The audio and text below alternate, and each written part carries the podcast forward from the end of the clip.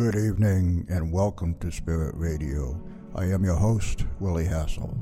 Along with my co host, Lynn Nickerson, we will take you on a journey, a journey into the unknown where the paranormal becomes the normal, a journey to a world cloaked in darkness where reality becomes a thin veil.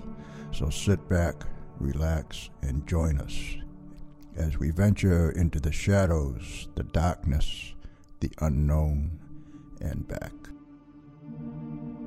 Good evening, everybody, and welcome once again to Spirit Radio, the paranormal experience. I'm Willie Hassel, along with the lovely, the mystical, the mysterious Lynn Nickerson. Good evening. How are you? Good evening, Willie. How are you doing?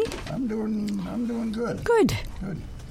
This is uh, it's a little different for us. Yes, we have a little different approach this time. Yeah, we are broadcasting from the KRI Center for Consciousness Studies in Stratham, New Hampshire, and this is the uh, the final day of Spirits Week.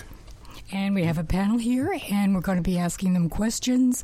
And we also have an audience, an active live audience, actually. That's right. And um, I'll be asking the panel some questions. And if, if after their response you have something you'd like to ask them, feel free to come up the mic if you would and address the, the panelists. Okay, All right. so, so on our panel today, we have, uh, first of all, Andy Kitt, who is the uh, director, the owner of uh, the KRI Center. We have Mike Stevens, who is also uh, part of the center, and he is the uh, founder and director of Granite Sky Services. Val LaFaso is also part of the uh, the center here, and she is an, a psychic empath. And we are, let's see, we have uh, Dennis Stone and his daughter-in-law, Kat, who are from uh, America's Stonehenge in North Salem, New Hampshire. Uh, Dennis has been on the radio show several times before. We have, Yes, they're all great guests. that's right, that's right. We have from the uh, New Hampshire Astronomical Society, we have Tom Cocciaro, and we have Donna Henley. Well, Henley, I'm sorry. She's a uh, psychic empath, a psychic medium, and she is going to be doing a uh, gallery reading, reading later on in the evening. Oh, that'll be fun. Yeah, yeah, that, that sounds uh, sounds interesting. So, you want to? Yeah, well, we've already had a couple of speakers, so I think I'll address them first. And then, um, since I don't know exactly what everybody else is going to say after we're off air, I'm going to ask a couple of questions that may eventually be answered during their presentation, but I'll start with that now. So, Andy, that was a great presentation, really interesting. Now, so I have a question for you. Um, this DNA thing, you mentioned that there are several different tribes that they've found, and one of the ways of differentiating them in them is the black hair or the red hair, and then the variation in heights. Tribes don't necessarily indicate different different DNA. Tribes can be from like the same language, cultural groups, say like the Algonquins, and then you've got the Micmac and the Passamaquoddy and so forth. How many, not tribes, but how many races of these giants do you think there are? Uh, looking at the literature, I would assume there's at least five, but there, there could be many more. Uh, how many more? I don't know. I can't even speculate. Uh, all I did was a review of other people's work, so I haven't, I've done, haven't done in-depth research myself. I've re, uh, reviewed other people's work and picked out items that I felt were uh, supportable. Yeah, of course, it would have to just be your opinion, but since you've done so much research, I was wondering what you felt about that. Um, the Sasquatch, for instance, they feel that there are about five tribes of them as well, or I should say five different species, because they are found all across the world. Sure, sure. Yeah. it's not so different. So, but Yeah. I mean, I'm just looking at humans. I mean, there's there's several different uh, uh, Great variation. familial groups in you know individual countries. You know, uh, even countries that are relatively uniform. Okay, good, thank you. Let me see. So, the Smithsonian Institute, Yes. why do you feel that they might be wanting to squelch this information? I kind of covered that already, but I, I, there was a time when it really looked like a deliberate act. Uh, after that, though, uh, it, honestly, I don't think they did do it deliberately. I think it's just a carry on of past mistakes. Uh, some of it is that the information was already gone. Uh, some of it was uh, appealing to uh, Native American requests. The thing we know is that at least some of the information, at least some of the, the hard data, some of the objects that were dig up did go to the Smithsonian. it is on record that they took them in. They mm-hmm. aren't there anymore, but that's not necessarily indicative of a conspiracy. Uh, that could just be bad bookkeeping. Some of it, uh, like I say, they, they had to return a number of the Native American objects to the, the regions they, they yeah. received them from. So is it a conspiracy now? Probably not, but at least at one point there was a deliberate effort to suppress anything that would promote uh, Native American claims to U.S. soil. But we know that these, we pretty much know that they are Native American, right? Well, they are certainly more native than Columbus was. Yeah, but not as um, Native American as the North American Native Americans, right? Wouldn't you say? Uh, define that. You know, I mean, how native do they have to be? I mean, I'm pretty Native well, American now, right? I'm indicating a different species, actually. But anyway, I think maybe part of this this suppression might have something to do with embarrassment that uh, the Smithsonian might be up against if they were to say that yeah, we lost the bones, we destroyed the bones. But it's it's not only that. For instance, the Grand Canyon, mm-hmm. they found um, caves that had what were called computers, all kinds of um, Egyptian artifacts, right. Egyptian type artifacts. I mean, that whole thing. There's an entire branch of the Grand Canyon that's named after that's true. Egyptian ceremonial yeah. or religious uh, figures. But the, yeah, that that is kind of curious. But why would it? Why would there be a denial about having found this cave full of these Egyptian type artifacts and they're on a large scale. Well, that's always the question. If you're dealing with a conspiracy, well, the reason they're doing it is they are trying to keep hidden. If it's just an accident, is there some, at least some of the Native American objects, we understand accident, treaty, uh, things that were dug up, uh, uh, old objects, bones that were dug up uh, uh, recently could have just literally self destructed. That's not uncommon for bones be, that were buried in wet soil to be identifiable as bones in the soil, but attempts to remove them, destroy them, uh, depending on the age. I mean, mm. there's a hmm. lot of reasons that the stuff could have, have come apart. what the real reason is, don't know. I'm not speculating. Okay, so for good. But identifying that they received objects is that is a certainty. They they did. Okay, then last quick question: Did you study any of what's been written about what they found down in Antarctica? Not in this event. Uh, that is highly speculative, so I left anything related to Antarctica off the presentation. Okay, well, I'll just mention that supposedly they have found um, several different things. One is a race of giants, like 60 foot tall giants. Um, it's not clear whether these were dead or alive or like in a cryogenic state. But again, they found giants, but it's all been hush hushed. Okay, thank you very much, Andy. I'm going to move on to Dennis and Kat. Did, by the way, I, I, wanted to open it up. Any questions on that? Did anybody has a question for Andy? Okay. It's nice to know I covered the details so well.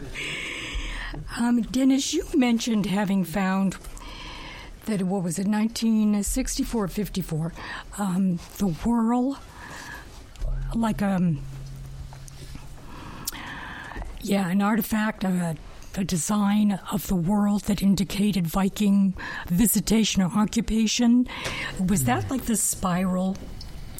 Actually, design? that was the one um, up at L'Anse aux Meadow with the Vikings, and it was a Early Sites Foundation, um, one of the members' uh, child and uh, I believe it was around 1960. So, oh. National Geographic, the husband and wife team, and the Early Sites Foundation. So, it wasn't at our site, but they did uh, work on our site for about 10 years, that particular group, from 54 to 1964. So, that was a separate you know, artifact. okay, that was in 54 that they discovered that? Uh, the group formed in 54.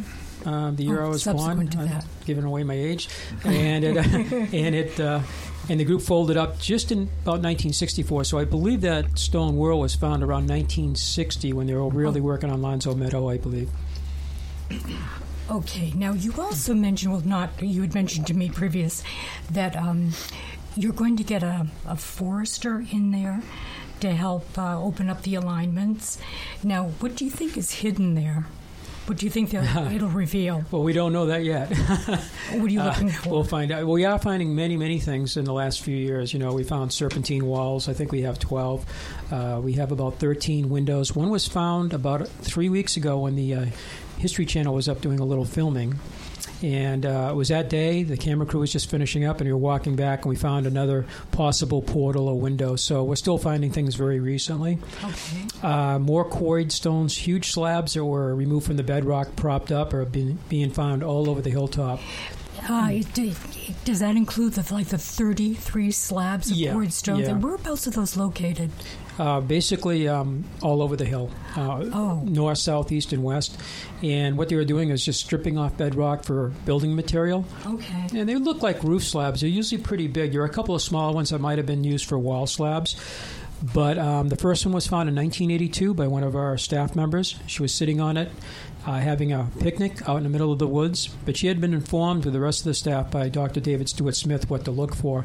Maybe a stone that's been raised up, a big slab, possibly the edge of it serrated where they had been shaping it. Mm. And she's sitting there having the picnic, looked down, and sure enough, the stone seemed to be elevated. And there was some leaves and debris around it. She probably removed a little bit and noticed a great, a pretty good sized stone you know, holding the stone up, and then the edge of it was serrated where they had been doing percussion flaking. It's kind of like knapping an arrowhead, if you will, on a grand scale. Okay, working on the hypothesis, a hypothesis being a tentative assumption mm-hmm. that sacrificial rites did go on there. What is your feeling of the purpose of the different niches in the oracle chamber? That's a great question. You know, um, they are like niches or little closets, yeah. and they really wouldn't serve any purpose for, say, a shoemaker or a farmer. You know, they a lot of work went into build. It's a lot. You can build a wall when you start adding little niches and stuff. It's a lot more work. Um, one of them has actually a bench seat carved into the uh, the glacial boulder, if you will, 90 degree bench seat. Probably could hold two people, and what it's looking at is one of the closets. So perhaps they put some sort of an offering in there, a votive offering or something like that. It just don't make sense other than that. But there are five of those mm-hmm. and a possible bed in there. You know, there's a lot of features in there, a lot of unexplainable features. If it was just a storage area, a meat locker, or a place to put apple cider barrels or something like that. Yeah, I'm with you on and, that. Yeah, and it's shaped like a Y too. The whole thing has a really neat design if you look at it. It's not just a rectangular square. It has a really neat design to it, including uh, one of the roof part of it is corbelled, as a corbelling right. kind of thing to it. A lot of details. All right. Have you had any psychics on the property mm. that have given you an indication that perhaps those little niches could have been used for sacrificial items, or rather, um, I should say, well, offerings like blood or bone. I kept mm. getting the sensation body parts was I was in there. I kept hearing body parts. Yeah. Has anyone else come back with that?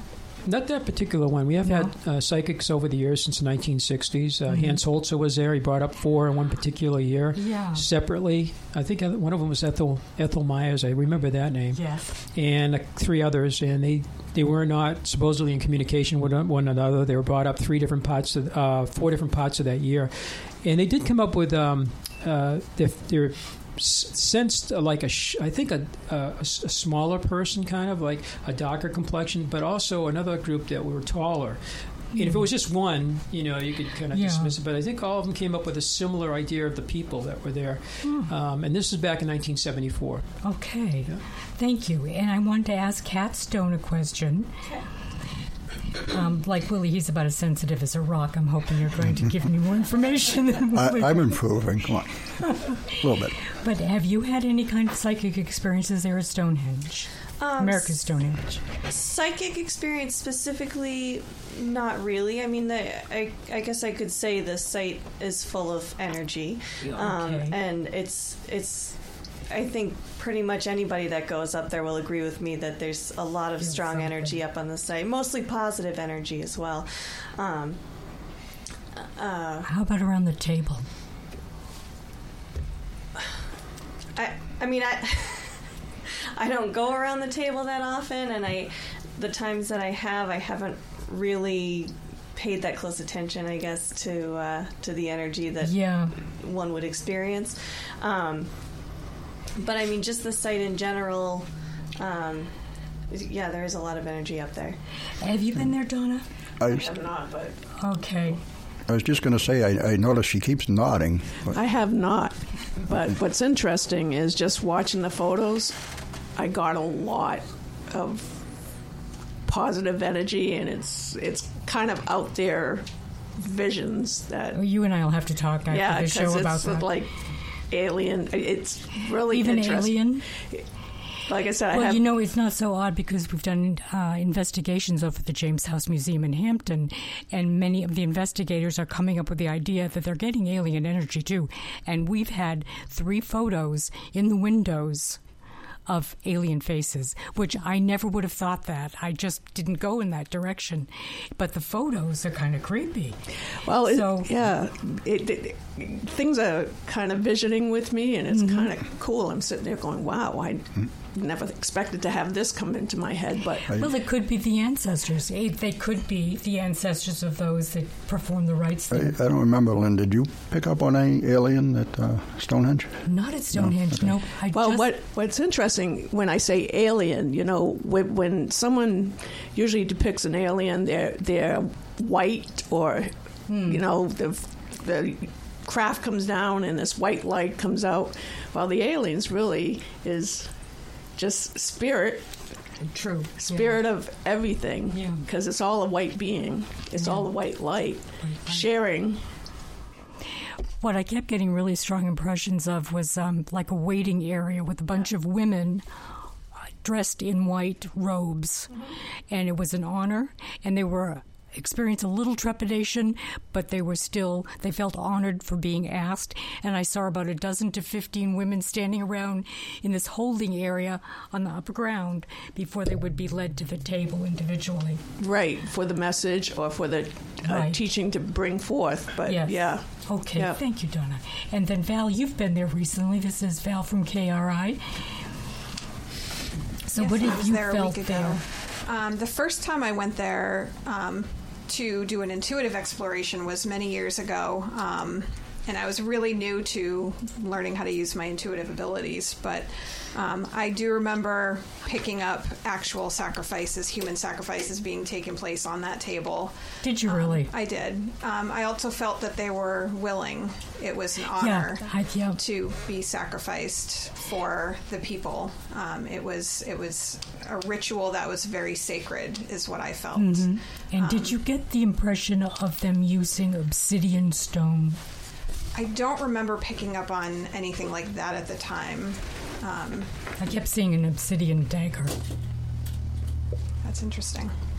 Um, When I was there just last weekend, um, I actually had somebody with me who um, is was a student of mine recently in an intuitive development class, and it was interesting that you brought up Alien because he did pick up on um, ET Really? presence, but it was a little further out when he was closer in towards the table. He didn't sense it, but when he got further out um, to the outskirts of the site, he felt an ET presence there, which I thought was that's interesting, interesting. and something Thank you. new to me.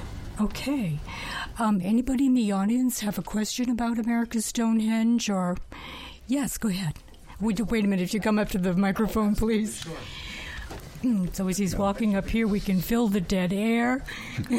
How many minutes we have Anybody left, with Willie? a question, you, you do have to come up to the microphone so that. Yes. Uh, hi, my name is Dan. I just wanted to do some clarification on something that was referenced during the previous session when um, the subject of windows came up Oh, good. on the formations. Because, first of all, this was all new to me, you know, and I've been exposed to some of it as far as the Ancient Alien shows and just the intelligence aspect of it.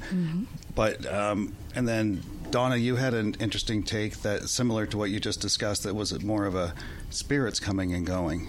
Yeah, is that kind of so? And you're saying a portal, sort of going from Site- Americas to site to site that Like uh, world- located all- worldwide? yeah Oh. yeah and sharing of that information is what I feel those portals were because there were spirit beings as part of that whole process Do you also feel that spirits were being called in? Yes.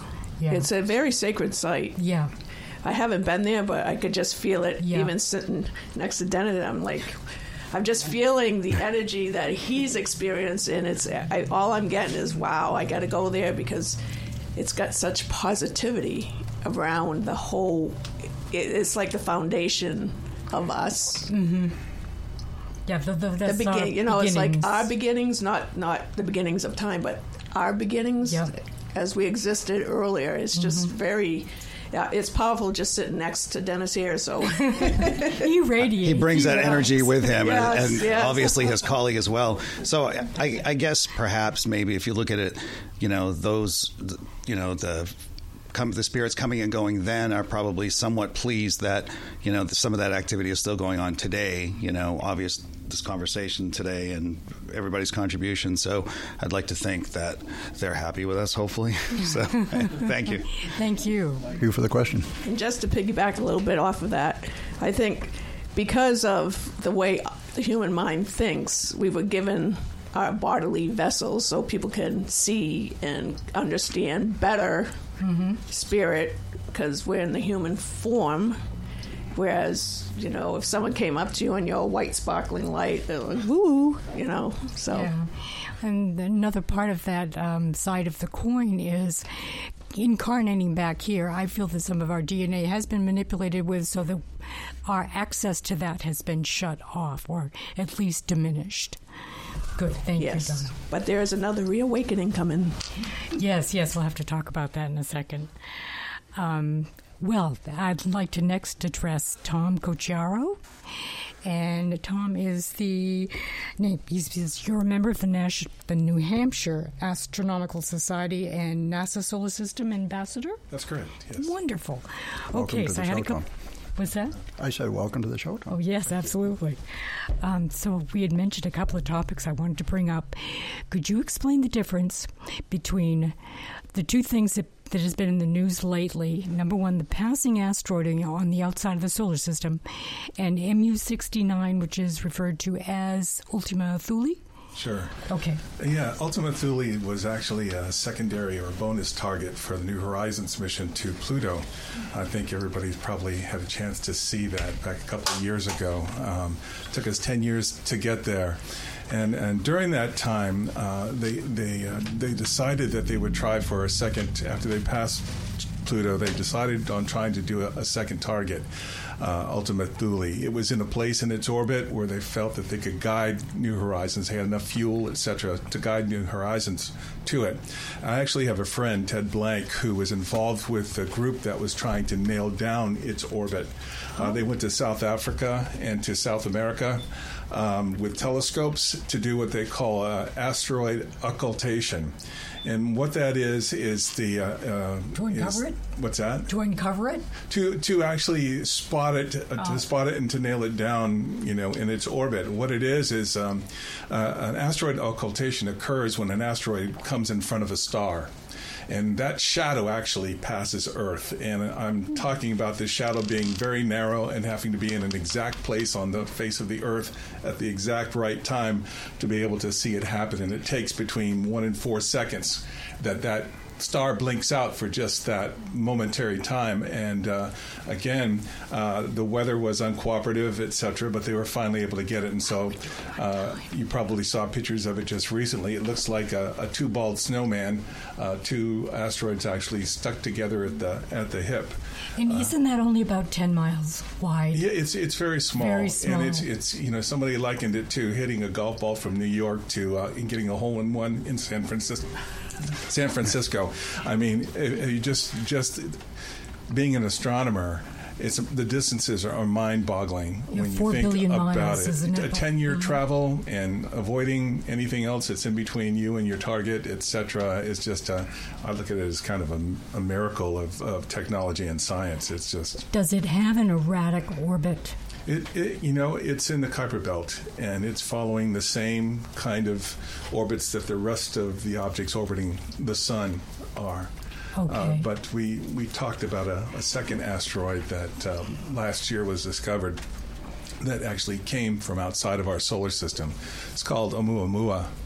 and um, a lot of unusual things about it. Uh, the fact that it crossed through Earth's orbit and it's coming from a from a, a, direction where it's going to cross through our entire solar system. It's not going to, you know, go from uh, in the same plane or you know, it's it's going to pass through, but it passed through close to the Earth within uh, uh, within a short enough distance where our radio telescopes could actually define it like it like they do with other asteroids. And uh, how big is it, Tom? Uh, you know, uh, supposed to be. It's a it's a it, you know I don't remember the exact measurements. It's a, a 400 yards long, something like that, and mm. you know, three. So it's smaller it's than small. the other. It's a very long uh, object. It's not a typical. Rock asteroid. Um, in fact, uh, uh, Dr. Avi Loeb, who is at the Harvard uh, uh Astrophysical Observatory, Observatory, excuse me, in Boston, actually um, uh, was quoted as saying he thought it was something other than a regular asteroid.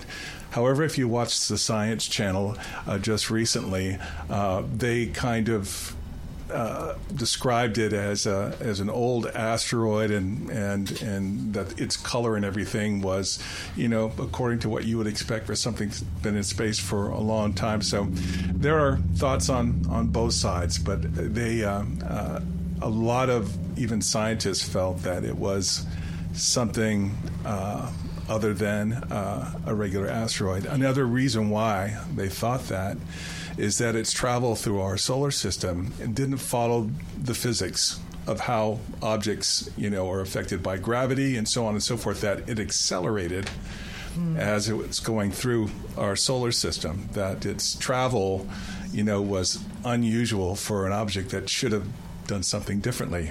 So uh, there was a lot of excitement around it. Of course, there are differing views on on exactly what its origin was or what its purpose was here.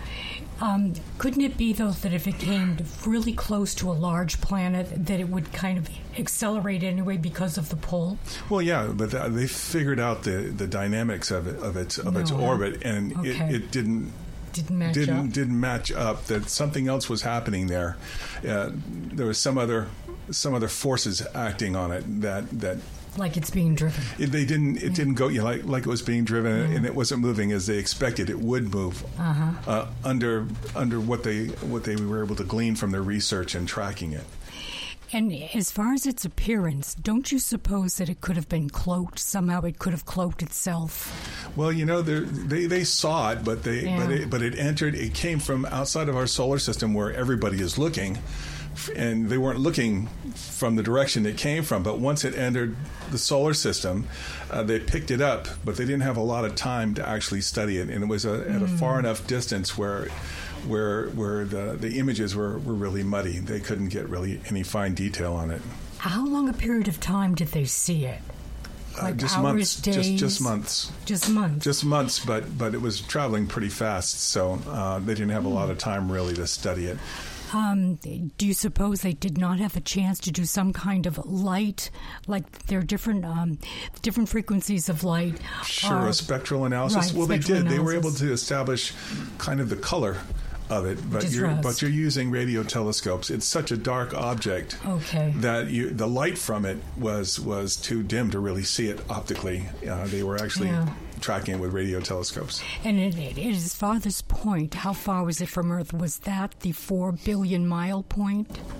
you know, I don't, I don't know. All I know is that it, it, it, came upon suddenly, and they didn't have a lot of time to study it. Yeah, like I said, it now. came from a direction where nobody was looking yeah. for anything. You know. And as far as the MU69, which is uh, the Ultima Thule, is the typical uh, name for it. Why do you suppose that's still there? Because it's so small. I mean, why, if it was there at the beginning of the, the the inception of the solar system, why would it have not disintegrated by now? How is it that it's still there? Well, you know, it's I, it's I so don't small. I don't know what the composition is or whether they've determined what that is. Mm. But the idea being is there's a tremendous amount of distance between objects out there. I mean, space is a pretty big place. Yeah. Even in the asteroid belt that's orbiting between us and uh, between. Um, um, uh, us and uh, Jupiter, um, the, the, asteroids are tens of thousands of miles apart You know, uh, the material out there is it's just.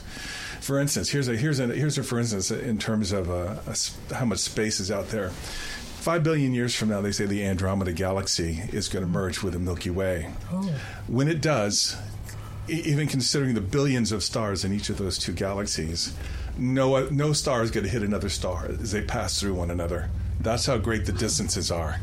Hmm. You know, the gravitational effects of that will cause star formation, uh, okay. but there's not going to be a single star. And if you look at pictures of Andromeda, that NASA just did uh, uh, a magnified version of Andromeda.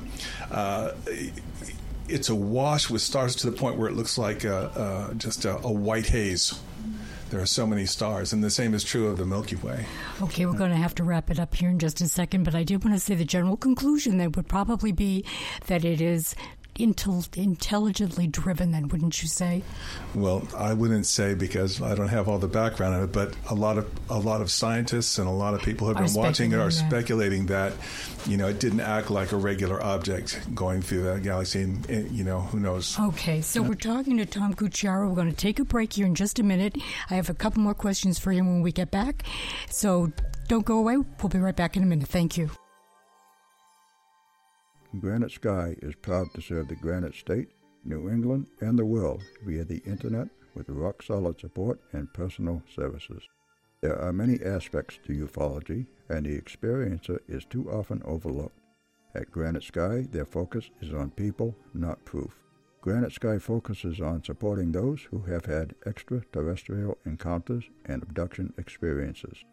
We believe no one should have to face these experiences alone if you've been visited, visit them at www.granitesky.org. And you are listening to Spirit Radio, the paranormal experience on the Paranormal UK Radio Network.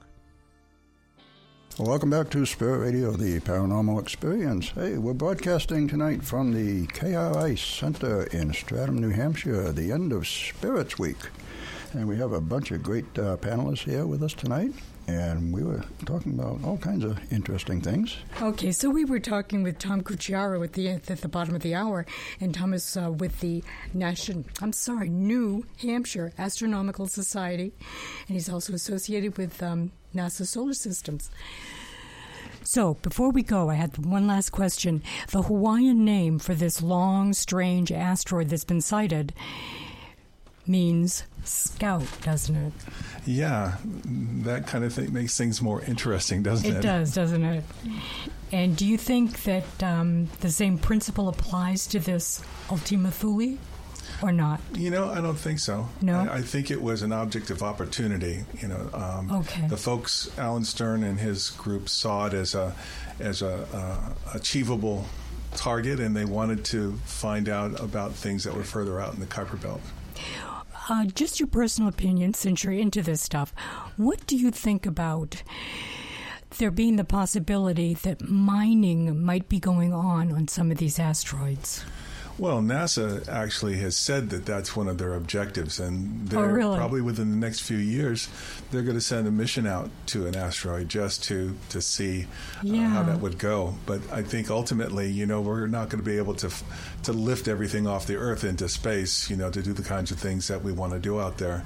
So, you know, asteroid mining, there's lots of very valuable uh, material, mineral materials yeah. on asteroids, yes. Yeah, they've got some movies out where there's one about convicts being sent out to these asteroids to mine them, and that's their sentence. They have to stay on an asteroid for the rest of their life real fun.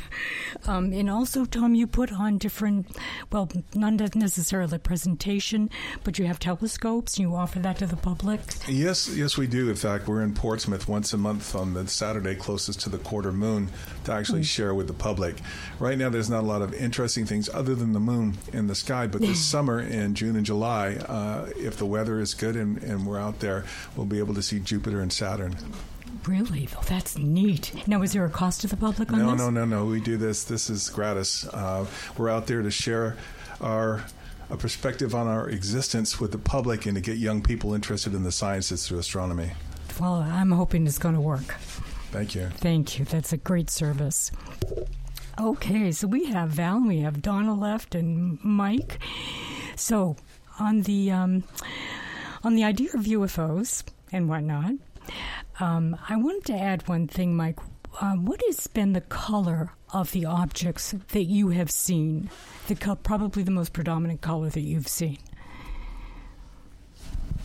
Um, I would say predominantly white, but there's oh, been really? reds, oranges. Um, we've had things where there's multiple sightings, and even seconds after the sighting, people in the group all report different colors. So I mean, it's all mm.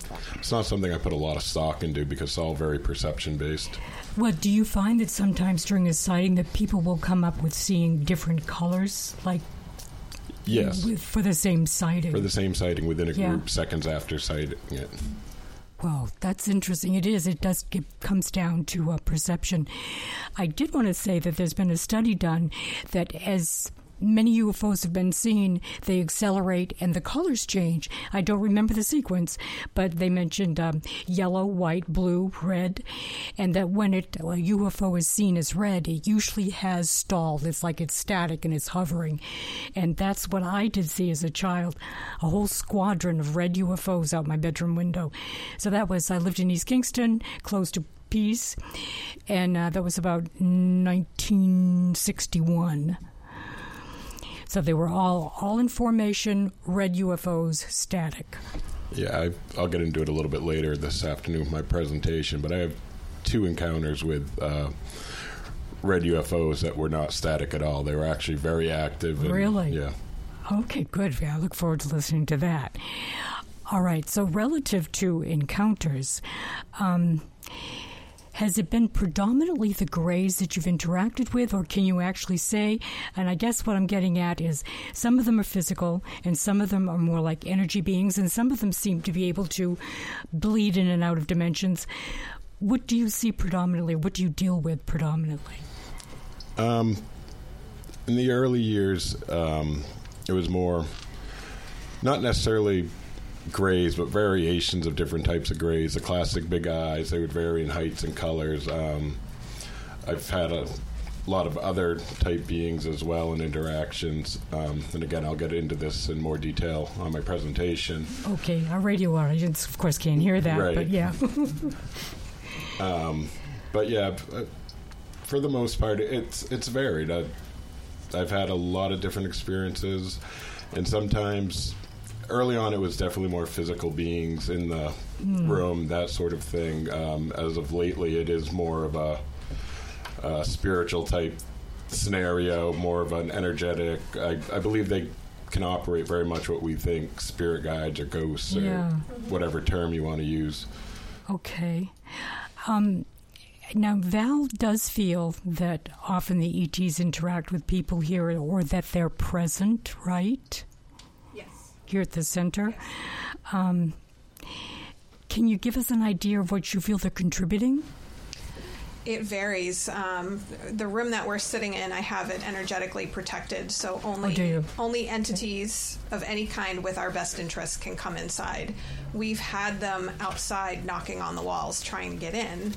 Um, you know, we've we've had them riding people in, for lack of a better term, um, kind of using humans really? to be able to come in and participate more like out of piggyback, cu- more out of curiosity, yeah, than yeah. anything else. They just wanted to see what were, what was going on, and most of the time that's what I feel. They're just trying to see what we're saying. Mm-hmm. What do we know? What do we think? Yeah, how far along are we advanced? Yeah, yeah. or not? Uh, does anybody in the audience have any questions or any um, any experiences like that that you want to share? Anybody? Yes. Know if this is a good question or not. Can you um, reach that? I maybe can if I stand on my tippy toes. okay. Okay, um, I think we can hear you. I, I, we all, we're all. I think anyone in this room is probably involved in some kind of energy work, whether it be extraterrestrial, whether it be mediumship, or um, all kinds of energy work. So my my question to the group as a whole, you know, there's a lot of reasons why we do what we do, but how do you, why do you feel like what you're doing adds to the world? Why are you doing this? Is it um, how does what you do make the world a better place? How about awareness? But you want to take take that over, Val? Yeah, I'll start since I'm holding the microphone still. For me personally, as an empath, I really struggled growing up. Um, I always felt like an outcast, an outsider, and it was it was really hard to go into a room full of people constantly feeling like a freak. Um, so when I started to understand what an, being an empath was and how to use my intuition and how to manage being an empath, it became kind of my mission to help other empaths, and that's kind of my top priority. Is I have the um, the empath support group once a month here at KRI to help other empaths not feel so alone. Not So feel why crazy. Does having empaths, how does that affect the world positively? Why is it important to help empaths be better? because empaths bring an understanding of what other people are going through. We naturally put ourselves into other people's shoes and have m- more compassion for other people. And I think if the world could have more empathy, it would be a much, much better place. That's a great answer. Should I like pop it with a science ball? Do you have a comment on that, Tom? What's that? Do you have a comment? No? Okay. Uh, just from a more empirical point of view, the bottom line is everything we do as humans is based on predictions of what we expect to happen. And if the patterns we expect to happen are flawed because the knowledge is flawed, then you're gonna think something's gonna happen and it won't. Where our lives lives are just so much more efficient when we understand the patterns and the effects we expect to occur do occur. And just for integration and for world peace, for God's sake, for any aspect of being able to make predictions, you have to have you have to understand what those underlying patterns are. So if there are underlying patterns of spirituality that affect our physical selves, knowing that allows us to make future better decisions. You know, though, too. that, Thanks. that is Alright. Awesome. that's So, very hey, it interesting. wasn't so creepy, weird science after all, was it? So, You are, but Um, okay. Well, I, let me just say, uh, uh, relative to that, I think that maybe short sighted is part of it. We have incomplete information, and until we increase our awareness, which hopefully empaths are going to help us with, then we can get a more accurate idea. But it isn't necessarily that our thinking is flawed or our anticipation is flawed, it's just limited. Don't you think it's limited? What's the difference? The difference is one is wrong, the other one is it's expansive. It's still there. You're, you just haven't accessed it yet. It's the predictions that are, are flawed. It's the predictions that are flawed. If your information, it doesn't matter if your information is wrong, distorted, or not there. You can't make accurate predictions without a complete set of underlying information. So if there's something to feel empathic about, having being able to tap into your own empathy will give you more and better information to interact with other people. Uh, the same is true uh, with quantum physics. Understanding how it works means we can make better tools that will more accurately do what we expect them to do. Sure, but it doesn't mean the thinking is flawed, though. It's just incomplete. Uh, you it doesn't mean it's just incomplete because a lot of things have to contradict the information that we already have. Okay, you want to make a comment? Yes, as a matter Okay. of fact. Thanks. This is Dan again. I wanted to make a comment and answer part of what your question as the recipient of some of the energy work they do. It's first of all helped my faith, just simply because it confirms a lot of what's been said. So I don't have to like do any wondering. It's just nice to know that I feel like somebody has my back in a sense, and and so from that end. As I said earlier today, I have a much better relationship with my dad now that he's crossed over because it's a much more positive relationship. And you know, there's been, and I, and just as, as a quick example, my parents, now that they're speaking again up there, asked my friend Donna to do an apology tour to all the siblings because of the complications of their relationship and how it impacted us. So if you think about how life changing that was for us, it's pretty amazing. Thank you. Oh, thank you. that's great. Would anybody else like to comment? All of our seers in the audience? Yeah, my name's Dave. I'd like to uh, comment a couple things. Um, when we talk about predictions or anything like that, it's always based on limited amount of information. The more information you have, the better predictions you can. But we are undergoing a change in thinking where exactly there'll be new periodic tables not based on matter that will supersede the current matter situation. quantum physics is just starting to get into that area, and it's called field energy. Field energy operates on oscillation principles, and we're often talk about vibration, but we forget that it's really an oscillation, which is very different than a normal vibration. An oscillation is a repetitive pattern, it's a cycle. And when we start to study things as cycles, then we have a totally different view of how energy works. And these cycles, we see them repetitive, how the universe works, how the planets works, how our body works. Uh, when you start thinking from the perspective of cycles, you have a whole new vision of how interdimensional work, uh, transportation works, how remote consciousness works, uh, because you're no longer limiting your imagination to a particular, what they call Newtonian physics. You're going into field physics, which is an entirely different uh, aspect of uh, energy. Is it beyond quantum physics or a part of? It is a it is a part of quantum physics. Okay. Uh, the best way you can think of it, like even in chemistry, you see this pattern. When you excite an electron, it jumps from one orbital to another. There's no in between. It just instant jump. It's that type of energy difference that when people start talking about ascension, you're going from one level of energy and it's just a jump to the next. There's no in between. And uh, when you get into um, these new types of periodic tables that'll come out, they'll be based on movement as opposed to particle substance, and they'll be based on shape, form. And so uh, when you get into fields like uh, current fields like cymatics, which is the study of how waves come together and they form shapes, just the waves. Uh, you know, we see it often in when you look at the ocean. You know, it's the waves that form the shape, not, not necessarily the water. The water is just a visual thing, but the actual energy wave, as they come and unite, form shapes. And when you start to understand that, then you start getting into new healing aspects of working with waves and not yeah. working with particles. Because they've done experiments with water and yes. thinking bad thoughts yes, around water exactly. and the, the yes. shapes in the water change. Yes very much. Before you go, I wanted to ask you could you just try to clarify as, as best you can the difference actually between the oscillation and the vibration? Uh, the oscillation is cyclical? The, uh, yes, the os- uh, oscillation is a repetitive pattern. Okay, so that uh, you know the Earth's repetitive pattern is around the sun. Okay, that's a repetitive pattern.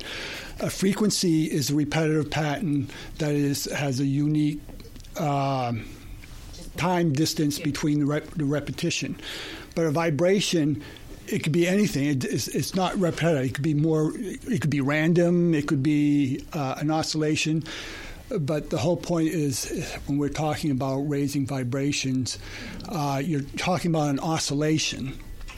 And when when you start studying the science of oscillations and you get into a whole different field of, of work. So we're getting into different dimensions. We're also getting into um, a method for healing, a different kind of modality yes. for healing. Yes, because hmm. theoretically, um, you could do remote consciousness to any higher civilization, bring that in there, and everyone's capable of that. But that's not what's being taught.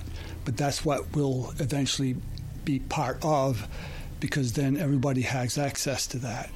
Do you suppose that instantaneous communication with a loved one, for example, at a great distance, would be part of that, this oscillation principle? Uh, yes, it is. Okay. Thank you. Thank you. Very interesting. Okay, well, we've got a, how many more minutes, Willie? I know I put you on the spot, but Okay, so we haven't. Well, I wanted to hear a little bit more from Donna, and I want to get her ideas on what she feels is happening in the world today. Donna Henley, she's a psychic medium, right? Yes. Okay. Um, and this question of ascension, and is it upon us now? Do you see that? And what do you see in the behavior of people in general? Well, well, it's interesting because, like I said, I've been uh, searching for answers as to why I was so freaky all my life, and then I finally figured out. But I had to have tragic events happen in my life for that to occur. Um, one was the suicide of my sister's son, Ian, and one was the murder of my son in 2009.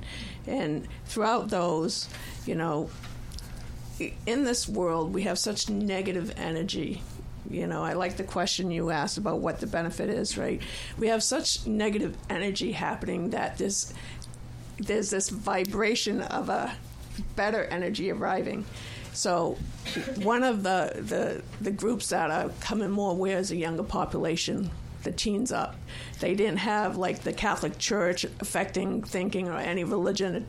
They're kind of free thinkers, and their vibrations are is so high, and they are rising. And it's so neat to see how people are going away from traditional religions and trying to say, you know, I need to connect shamanically with the earth or I need to feel the vibration of the trees.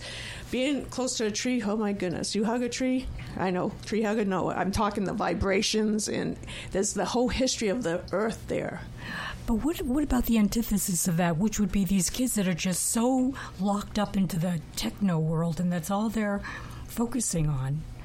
Yeah, and that's all the influences of the world. That's why this, I think, this generation of younger people who have grown up in that are the ones who can break that.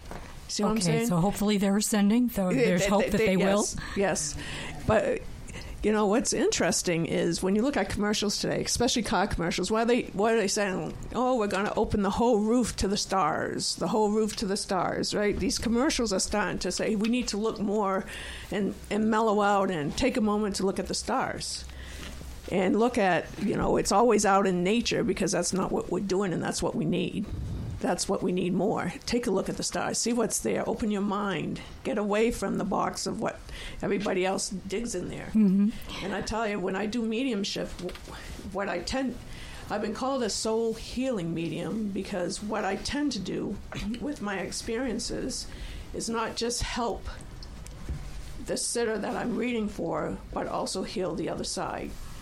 Okay? Because one of the biggest words that get in the way of healing is forgiveness, right? And I and I was honored at the night when my son was murdered to meet his killer. He came out of the interrogation room, and I said, "Look at me," and he wouldn't. And I held his face, and I go, "I forgive you." And I think I always knew my son would die young, so it was like I, I knew that moment would come. Same thing with Ian. I knew he would die young. So I kind of, I guess, was prepared. But to be able to have that moment where I could actually forgive that person, I've never had contact with him since. And that would have been a big stumbling block for me. Mm. So a lot of the the messages that come on the other side is trying to not only heal this side, but also themselves. It's like a two way connection, and it's it's unbelievable and humbling that I'm able to do that. It boggles my mind. Do you find that there's more growing awareness then? Do you believe that we're going to ascend within, say, like the next 10 or 15 years? I don't.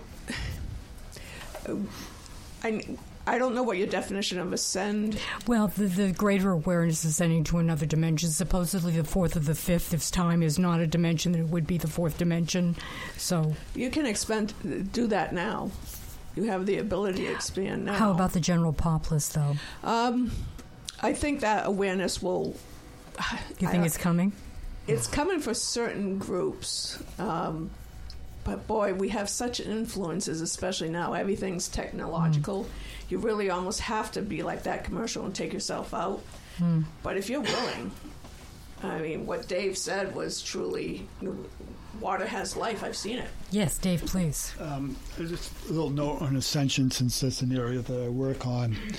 Um, a lot of people have different concepts and, and definitions of ascension. Um, and one thing that people uh, tend to think, which is not of, of my opinion, is that uh, you ascend to a higher vibration. And I want to make a correction on that is that life is about contrasts and you ascend by expanding the contrast of how you look at life. and that's the whole principle of, ex- of ascension.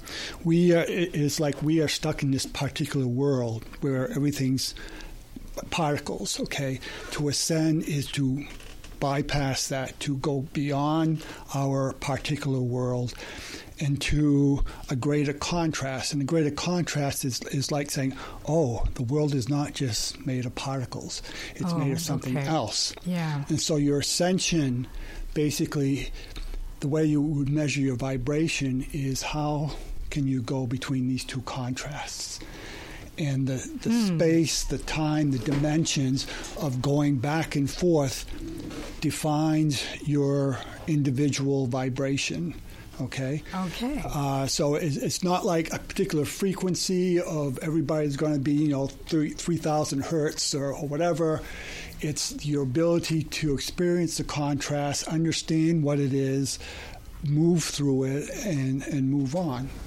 Thank All right, thank you mm-hmm. very much. That's really um, helpful. I like that too. I think yeah. Dan have another comment. Yes, uh, we only got about five minutes thank left. You. I just had a question, and thank you for for clarifying that. And um, first of all, I just wanted to say, as far as helping the other side, you are correct because if you remember correctly, my mom would never talk to me, and you could never get her, and she felt like she wasn't worthy to speak to me, even in the afterlife, and we had to convince her she was, oh, and so she now is active with us. Yes, and with you, I, I find that. Um, really fascinating the way that you describe that because I'm thinking of virtual reality and how you know there is a generation and there is a movie about that. I think it's Ready Player One that discussed all of society now since there was a, a there was a, some a, a big world war over broadband. so, and and that's kind of like the, the norm for everybody is the virtual reality. So, do you think our exposure to that may help us to sort of maybe understand the ascension in the way you described, or would it be limiting to our comprehension? No, I think it, it's an exp- uh, I think it's an expansion of, and on the same thing, the Matrix is yes. an example of the expanding of your consciousness uh, where you stop thinking yourself in the particle world and you, you're thinking yourself on the imaginative world. Mm-hmm. Okay, the imaginative world is so unlimited. That's uh, sorry. Uh, the imaginative world is so unlimited. That is where you're going to find your true potential. It's never going to be in, in a restricted world. Oh my God, it's so exciting! Thank you very much. Um, We've only got a couple. Yep. Unfortunately, left. we are almost out of time. We only have about two minutes left. Can I use it up? You can use it up, okay, or we can uh, maybe one of our panelists, one of our guests, has well, a final comment. Well, I also um, well, I was going to throw this out and let anybody answer it, and that is: Has anybody been aware of the changes in the shadows of the sun? Uh, is it possible that the, the Earth is tilted? And is a well known fact that people who do have solar panels have to keep changing the position of them. So I was going to start with Kat and Dennis and ask them Have you noticed changes in shadows at American Stonehenge? No, no, not in particular. Yeah. So okay. I know the Earth is slowly tilting and changing. Yeah. So it's very slow. Yeah, actually, there's a, there's a 25,000 year cycle where the poles of the Earth actually rotate from one point to another. Right now it's Polaris, and then it'll be Vega. So yes, the shadows. We, it'll be such a, lo- a long time scale that we're not going to notice those changes, but shadows will certainly change, and they, they change with the seasons. They the do. Earth, the Earth goes around the sun with the axis pointed in the same direction. So during the summertime, uh, the shadows are, are shorter because the sun's higher in the sky. In the winter, the shadows are longer.